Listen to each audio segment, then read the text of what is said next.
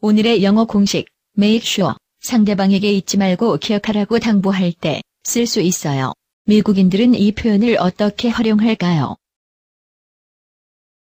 So the key is to find what you love to do, do it, but don't overdo it, and then make sure you do therapeutic type exercise.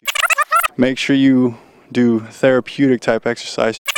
Make sure you do therapeutic type exercise.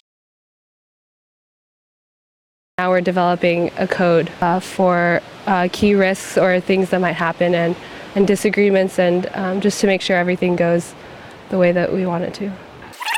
Um, just to make sure everything goes the way that we want it to.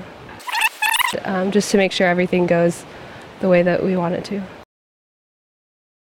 I think that Columbus Circle is probably one of the most fashionable places in the city. A lot of people make sure that they visit it when they come here. A lot of people make sure that they visit it when they come here. A lot of people make sure that they visit it when they come here. 이제 슬슬 감이 오시지요? 감을 실력으로 굳혀볼까요? 미국인 선생님의 쪽집게 강의를 들어보세요. You want to use make sure to declare that you want something, to declare that something needs to be done.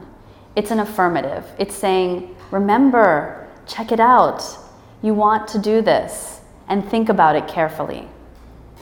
그럼 다시 한번 미국인들의 인터뷰를 들어볼까요? And then make sure you do therapeutic type exercise. And then make sure you do therapeutic type exercise. Um, just to make sure everything goes the way that we want it to. Um, just to make sure everything goes the way that we want it to. A lot of people make sure that they visit it when they come here. A lot of people make sure that they visit it when they come here. 이제 make sure는 여러분의 것. 스피킹 맥스 영어 공식은 계속됩니다. 쭉.